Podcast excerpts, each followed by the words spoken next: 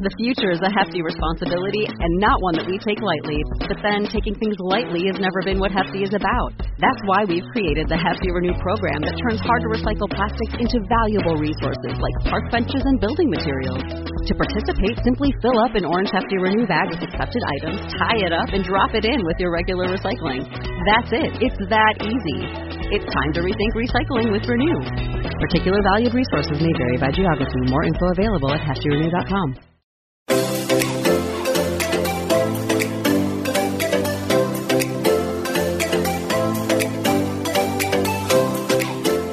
Welcome to Nobody Told Me. I'm Laura Owens. And I'm Jan Black. If you or someone you care about has had cancer, you'll find this episode of special interest. And if you've ever had a pet with cancer, you'll also want to pay special attention. Yeah, because joining us is veterinary oncologist Dr. Renee Alsarraf, who's treated dogs with cancer for more than two decades. A few years ago, she herself was diagnosed with cancer, and in a new book, she writes about how her four legged patients helped her cope with the diagnosis and treatment thanks to their positivity and unconditional love. The book is called Sit, Stay, Heal what dogs can teach us about living well. Doctor, thank you so much for joining us. Oh, the pleasure is all mine. Thank you for having me. Tell us why you decided to write this book. I have always wanted to write a book, just like so many people would come up to me and say that they had always wanted to be a veterinarian. But as a veterinarian, for me and for many of us, it's more than a job. It's more than even a profession. It's how I identify myself. And all of my time is spent doing veterinary medicine. I, I, never could even imagine doing something else or having room for something else. When I was diagnosed, I took to emailing a bunch of friends and family members to let them know how I was faring because at the time I didn't have any social media. And it just drained me to have the stories, you know, about my chemotherapy or surgery told over and over many people would write back kind words, words of support, which became a lifeline for me. But a lot of other people also wrote, Have you ever thought about writing a book? You really should write a book. I blew them all off, finished my therapy. I might bump into them at the Whole Foods. They said, Hey, have you started your book? I still blew them all off. And my husband and I, a couple months after, went to a resort in Rhode Island and at our hotel room door, they brought the newspaper. So, of course, I only read the comics and the horoscope. And I kid you not, my horoscope said, You should begin writing your book today. And that is uh, how it all happened. I started writing two days later. Wow, and it's it's crazy too the similarities between what happened to you and what has happened to your many patients over the years. I even know you said that you had four of your own boxers had cancer and then you were able not were able to you had the um the misfortune of having cancer with uh, Nudie, with your dog Nudie. So, can you tell us a little bit about what that was like when your profession and your family life just all came together and at a time when you you didn't want them to. Yeah. Correct. Right. I would say maybe not came together, but collided. Um, yeah. That's, a, that's a better train. that must have been more the way it felt. yeah. It felt like, what angel did I kick at some point? It was, it was really rough. And I think even getting back to your first question, writing the book I have this very unique perspective as a veterinary oncologist, treating our four legged patients and, and four legged friends, and then going through it myself. I couldn't help but compare and contrast the similarities and differences. I couldn't help but use my dog patients and my own dog as my guideline. You know, they they definitely set the bar higher for me. And I really hoped that in writing the book, it would help so many people, either having to, to go through the C word with their own dog, um, or heaven forbid for themselves, or caretaking someone who's struggling, um, even validating that grieving process um, but to get to see that we all struggle and can come through it stronger in the end from the life lessons that our dogs give us. And I'm wondering how would your ability to cope with your diagnosis have been different if you hadn't worked with dogs who have cancer? I think it depends on your vantage point. From my medical oncologist, I think she would have thought it would have been easier because I had a little bit of knowledge. So perhaps I was a little annoying to her asking questions that if I hadn't been in the profession, I wouldn't even know enough to ask. But they definitely helped me get through it. Newton, as you mentioned, was my constant companion, my boxer, and he was my nursemaid. He looked at me with such loving eyes, despite what was left of my hair plastered to my head or being in my pajamas for four days straight.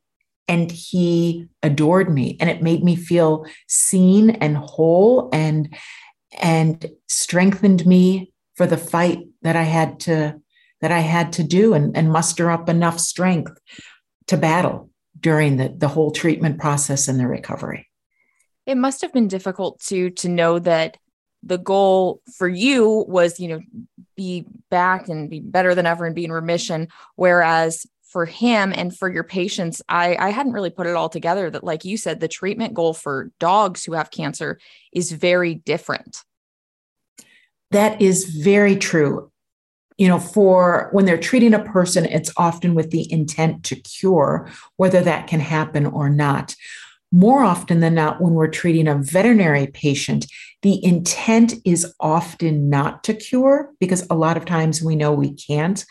But the goal of treatment is to provide the best possible quality of life. That's always number one and then to have that the longest time possible. So, the longest disease free period. There are some cancers in veterinary medicine that we can cure, thankfully, but often we cannot. But if we can give a family another holiday season or maybe a few years or a few more summers, that makes all the difference in the world. And then they cherish each of those days you observe in the book uh, on at several different points how happy dogs go right on being happy when they're first diagnosed with cancer. What lesson did that teach you as far as your own attitude is concerned? Oh my gosh, so many lessons, I think, from the book. Um, for that one specifically, I think the, the broader statement would be that we should celebrate our imperfections. One of the dogs in the book started out as a 79 year or 79 pound bloodhound.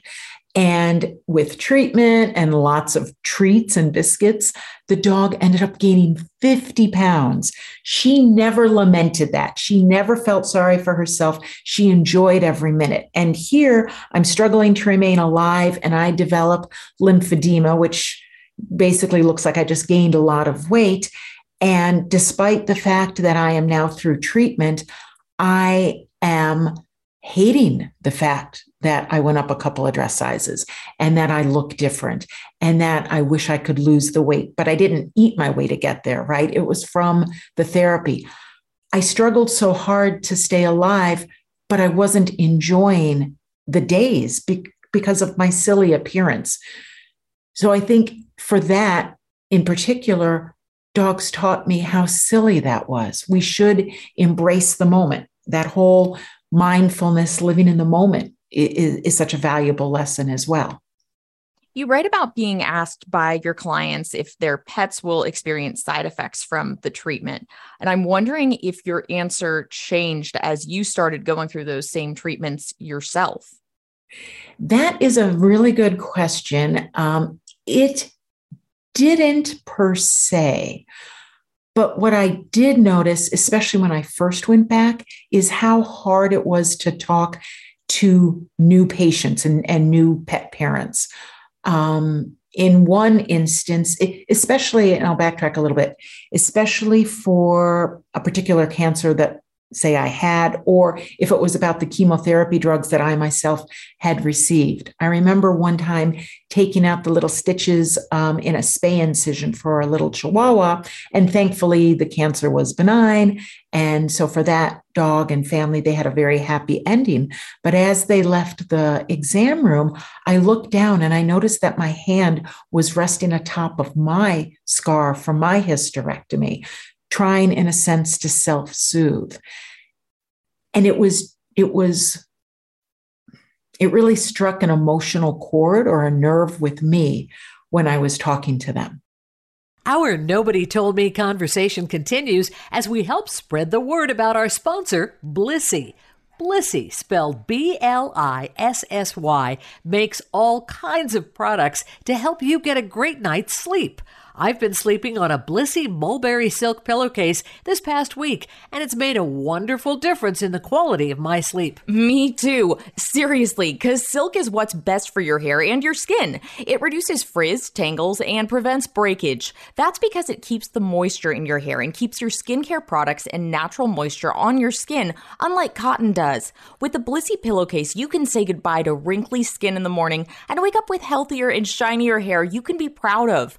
I love love the way my skin looks and the way my hair feels after sleeping on a Blissy pillowcase. And I love the fact that Blissy's pillowcases regulate temperature keeping you cool at night. The entire pillow is cool to the touch. No more sweaty nights spent tossing and turning as you search for the cool side of your pillow. Blissy pillowcases are made of 100% mulberry silk, which is naturally hypoallergenic, so you can sleep more comfortably without itching or rashes. And unlike other silk pillowcases, Blissy's are machine washable and durable. With the holidays just around the corner, why not give the gift of better sleep? And what better gift could you give? And Blissy products come in gift ready packaging. Blissy is the 2021 Good Housekeeping winner for best bedding, so you can rest assured that you're giving a great gift. Everybody loves them. They have a ton of different prints and colors, and they make great gifts because there's an option for literally anyone, even kids. They have over 1 million raving fans, and you could be next. Try now risk free for 60 nights at blissy.com slash nobody and get an additional 30% off. That's B-L-I-S-S-Y dot com slash nobody and use code nobody to get an additional 30% off. Your skin and hair will thank you. Sleep better with Blissy and use code nobody to get an additional 30% off at blissy.com slash nobody. And Blissy has set up a great web page for our listeners. So if you're looking for a better night's sleep for yourself or someone on your gift list, check out the wonderful products and fantastic deals at blissy.com slash nobody. I know you point out in the book uh, at several points again that that you hugged the owners of the dogs. And I, I guess that's just part of your treatment that you connect with them in that way. And i'm wondering why you feel a hug is important when we're facing difficult news. And what was it like to not be able to do that during the pandemic? So for me a hug is so many different things it's love, it's support, it's security. And when the pet parents come to me, they are nervous, they're concerned. Sometimes they don't know what to expect, or they have a whole host of ideas that may or may not be true.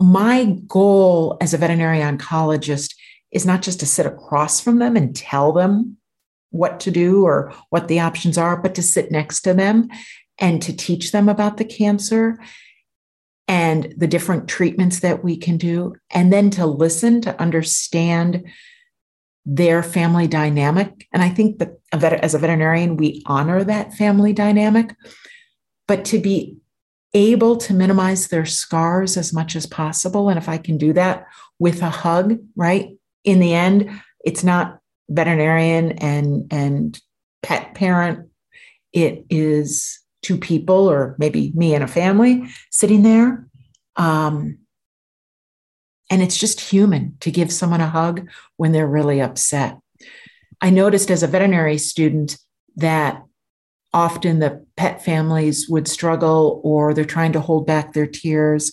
And that starched white lab coat of a, of a person that I was following or shadowing in clinics, his arms never left his side.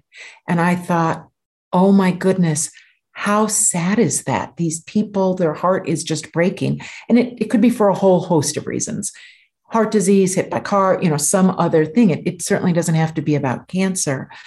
Um, but to be able to reach across that table or or next to them and reach out to them i think just helps even the healing process you hear so many vets who say that when they get into the field it's horrible and they they go home crying after putting animals down. But then as time goes on they they kind of toughen up. And i think it's wonderful that that's not what happened with you um, like we mentioned off the air, we've had 13 dogs, special mm-hmm. needs, hospice, senior dogs, and we've had lots of horses as well who have passed away. And I know for us, it, that it hasn't gotten easier. It never does. Um, and I can't imagine doing that every day. How are you able to do that? So, most people think being a veterinary oncologist is a very hard job. And on some level, it is, right? We're talking about cancer and, and people's four legged loved ones. But given, say, even just a month's time, we have very few euthanasias. The whole goal is to have a good quality of life. And so much of it is very rewarding and nice. Um, I remember going back actually to being a senior veterinary student. And one of the first times I did tear up when a family uh, was sad. And after they left, the senior clinician pulled me aside and he said, Don't worry, don't worry so much. You know, after a few of these in a few years, you'll toughen up. And I thought, I don't ever want to toughen up, feel sorry for my husband, but I want to feel all my feelings because if I ever stop feeling that, then I don't think I should be a veterinarian. I do cry. Um, I probably cry every week. I cry in the clinic. I sometimes cry in front of the the pet families and and my team and uh, fellow coworkers know that I cry. Um, otherwise, I would say sitcoms help a lot. Mm-hmm. Um, baked goods help a lot. cookies. yes, definitely cookies but you know i think that i think that is is a wonderful thing because like like laura mentioned when we've had to put dogs down before it's always meant a lot to me to to see a tear in the eye of the vet who's having to do it because you do feel like hey they understand what what we're going through and and why this is this is such a hard thing. Well, and I think right. the other thing too, since you're since you're saying that, is that we've had I can think of two vets who were really just clinical, I guess, and just acted like the mm-hmm. animal wasn't even a dog. And that I think gave me some pause as to whether or not it was the right time to do uh, that. Right. Because you you wouldn't really trust that person. Right, right, right. Correct. Right. Which brings up an interesting point. You talk about quality of life. What does quality of life mean to you as far as the dogs are concerned? And and did your definition of quality of life change when you got your diagnosis? Oh my gosh, that's a really good question. So, what I tried to outline in one of the latter chapters of the book to help people through that whole decision process is a series of questions that we can all ask ourselves. And, and it's not something where you have to, you know, be positive or check off each of them. But the biggest one is is my dog or is your dog still enjoying their life? Are they still doing the things that they normally like to do? Are they interested in what I'm doing and what the family's doing? Are they just laying in bed watching me walk around the house? Or is my boxer being, you know, his typical nosy self and following me because that's what he likes to do?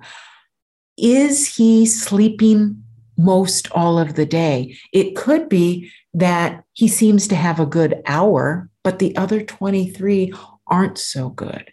Um, is he eating like he used to? A lot of times, as a veterinarian, will say, Oh, is your dog eating? And people will be like, Oh, yes, yes. But when you actually ask him, he hasn't eaten his regular dog food in weeks. And the only thing they can get him to eat is some boiled chicken or boiled hamburger. That's not the same thing as saying that your dog is is truly eating. They're letting you know already that that they don't feel so good. Um, and i do believe that no matter what someone's ultimate decision is that there is no wrong answer as long as the dog's quality of life is first and foremost in that decision. Since curing cancer isn't necessarily what you're able to do with these dogs, do you think that it's ever the wrong thing to do to just I guess not even try to to treat mm-hmm. it and put the dog down when when even they may be at that point enjoying, you know, what their yeah. favorite things, but knowing they're going to have some sort of a decline soon. Right. Absolutely not. No, I don't think it's wrong because so many things go into that decision. You know, one of the things in the book I, I compared and contrasted human versus veterinary medicine. And in human medicine, we're often given one path to follow by our physician, and we do so blindly. And as a veterinary oncologist, we try to teach the family about the disease and then give them an array of different treatment options and go over side effects and prognosis but then also give them the option for palliative care, right? Where we're not really treating to combat the cancer, we're just trying to keep the dog comfortable and happy for whatever time there is. And lots of things go into their decision. Say if they decide not to treat, it's their ability to drive back and forth to the vet in order to get chemo. Um, finances come into play their their risk tolerance for side effects and then the other things that they may have going on in their family so it's that whole family dynamic there isn't a wrong answer um, there truly isn't this episode is sponsored by Ritual. We're glad to have you as part of our Nobody Told Me family of listeners, and we want to tell you about Ritual's essential protein products. As you may know, Protein powders can be intimidating. But the fact is that we all need protein. It's not just about muscles. Protein helps support bone health and so much more. And as we go through life, our protein needs change. So it's important to choose a mix for different life stages. Rituals Essential Protein is a delicious plant based protein powder with three distinct formulas designed to meet the body's changing protein needs during various life stages. There's Daily Shake 18 Plus, Daily Shake 50 Plus, and Daily Shake Pregnancy and Postpartum. Each of these three thoughtful formulas contains 20 grams of pea protein per serving. Ritual's essential protein powder is a good foundation for your health that's easy to incorporate into your daily rituals. I just add water, shake, and sip, and I love the great taste. So do I, and we think you will too. It's a delicious handcrafted vanilla flavor from sustainably harvested Madagascar vanilla bean extract.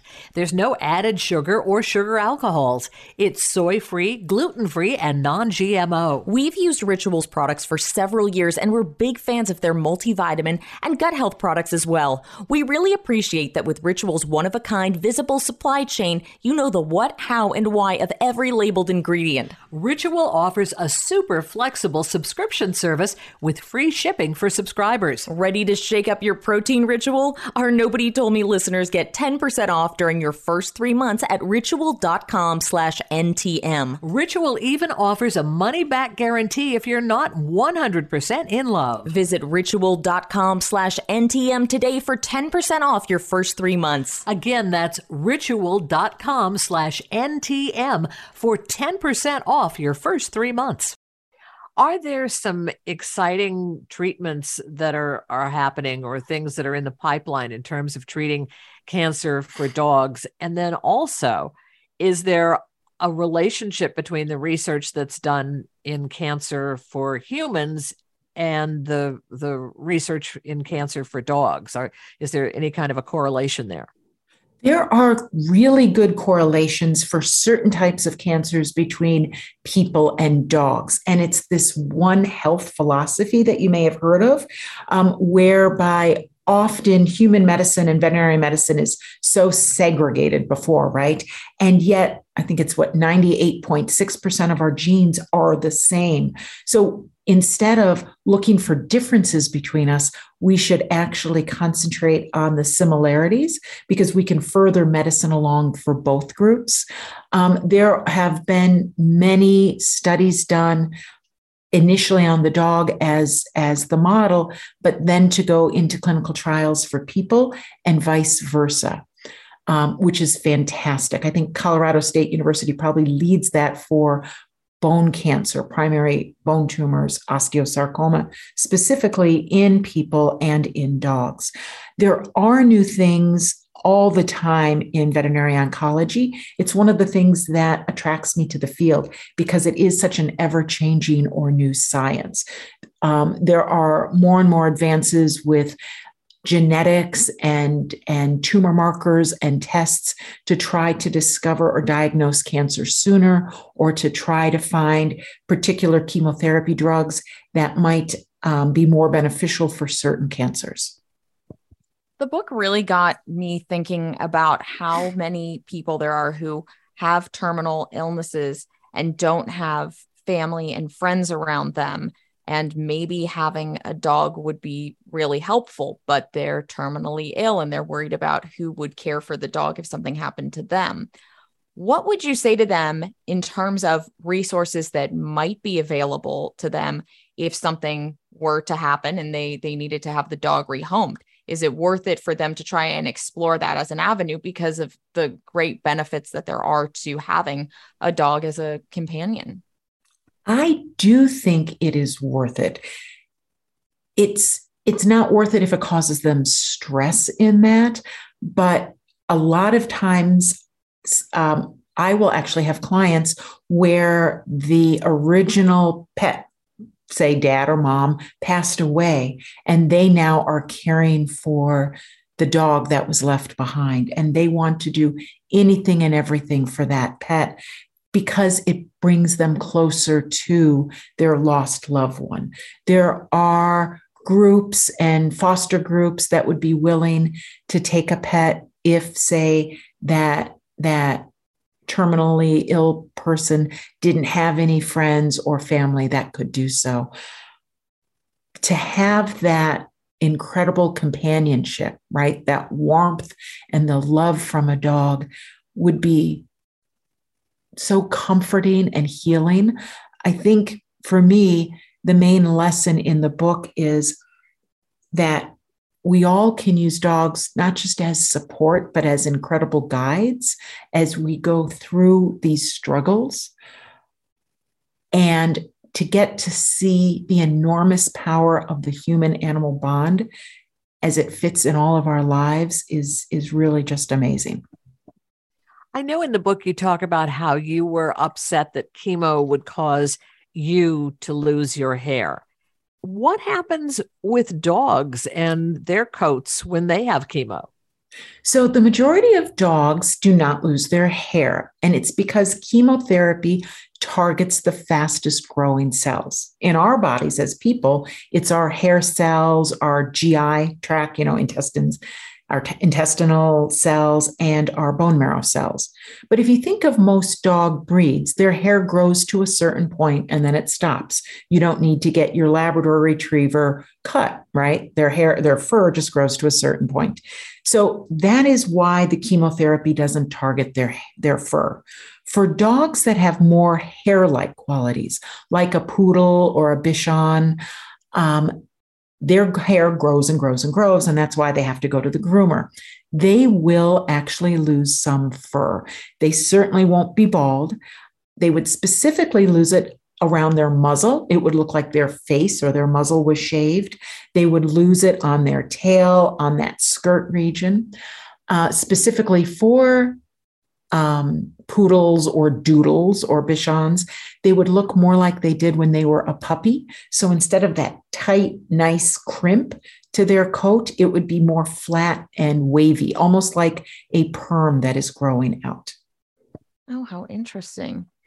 You created the Michigan State Pet pet loss support group and i'm wondering if you know of any similar groups or resources that might be available to our audience who are based all over that maybe mm-hmm. are virtual because i think that is just such a needed thing It is. And that's what I saw is that these families just didn't have anywhere to go with their grief. And especially back in the 70s and 80s, and I'm aging myself, um, it was less socially acceptable, right? You couldn't imagine taking a PTO day off because you needed to mourn the loss of your dog.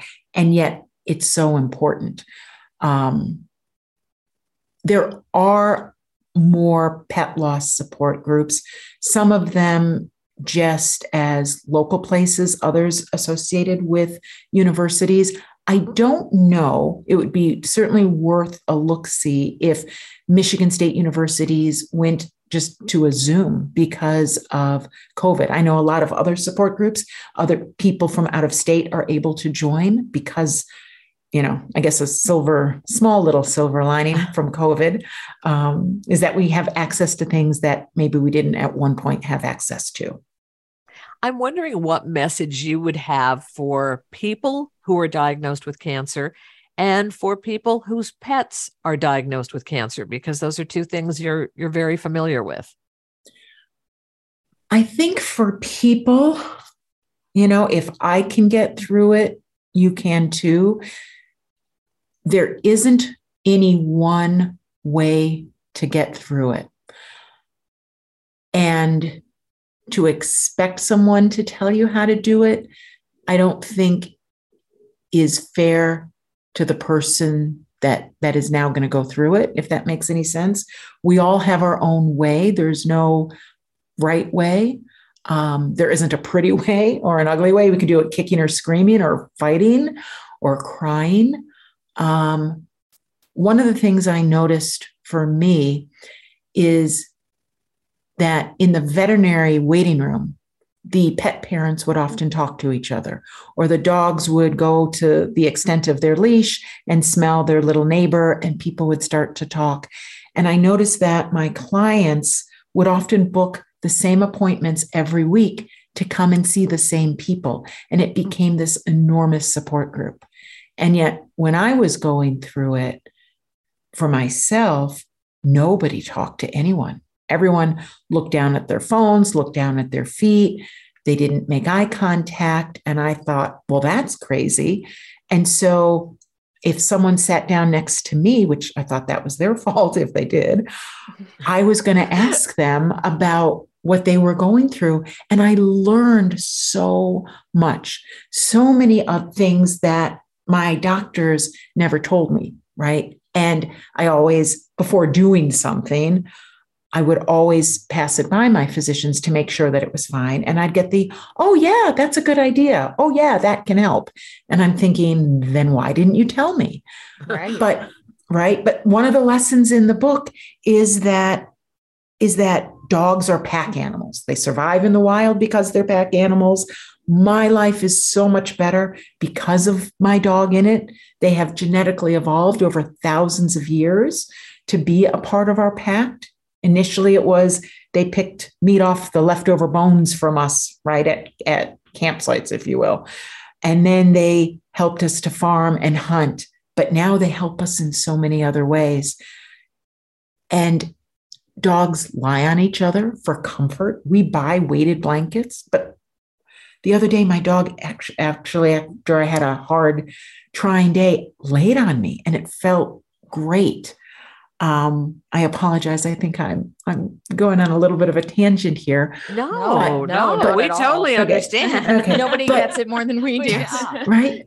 But if we take it one step further for all of your listeners, we're so much better off as pack animals ourselves.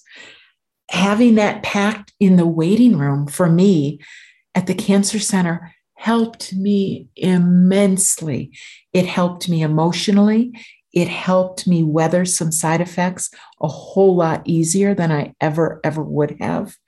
Um, and we should take a cue from our dogs that that being in a pact is good. Yeah. Yeah. As you know, our show is called Nobody Told Me. So we always ask our guests, what is your Nobody Told Me lesson? So you obviously loved animals and knew so many benefits to having them before you were diagnosed. But I'm wondering what great quality, healing quality that you didn't know that they had until you went through cancer treatment yourself. I think maybe somewhere in the deep recesses of my brain, I might have known but I really didn't see it or believe it or or adopt it, I think is is the best word. Dogs meet us where we're at. I can have a bad day and sometimes I should reach out to a friend or a family member, but I can't even imagine doing so. Or some of us would put on a facade and not even show how bad our day was. But my dog always meets me where I need to be met. And he's never judgmental. Dogs have a whole host of emotions happiness, sadness. They can get excited, eager, even nervous, but they never look at us with a judgmental tone. No matter my job history performance, no matter if I maybe had a slip of the tongue and said something that wasn't very nice, and I think it's human nature for us all to be a little judgy, but we're so much better off if we're not. But again, taking that one step further, I know many people, and certainly I lead the pack, have this voice inside my head, and she's not always very nice to me. In fact, she's often not very nice. And if I take a cue from our dogs, they never have that nasty voice, putting them down, right? Um, and by only talking positively or trying to be kind to oneself, we can use our energy for so many better things. For me at the time, I used it to heal or to fight and to get better. Um, but I think as a society and just as people, we'd all be a lot better off if we used the dog as our model. Very wise words. And, Doctor, how can people connect with you on social media and the internet and learn more about the book? Oh, thank you so much.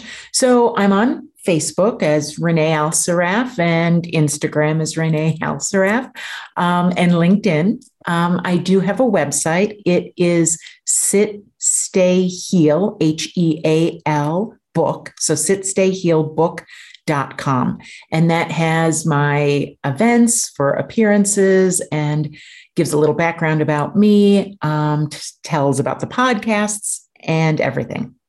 Well doctor we thank you so much for joining us because what you've experienced in your professional life and in your personal life uh, is so relatable to so many of us. And we really appreciate you sharing your journey with the rest of us. Thank you so much jan and laura for having me on. I really appreciate it Again, our thanks to Dr. Renee Alsarraf, whose book is called Sit, Stay, Heal What Dogs Can Teach Us About Living Well. I'm Jan Black. And I'm Laura Owens. You're listening to Nobody Told Me. Thank you so much for joining us.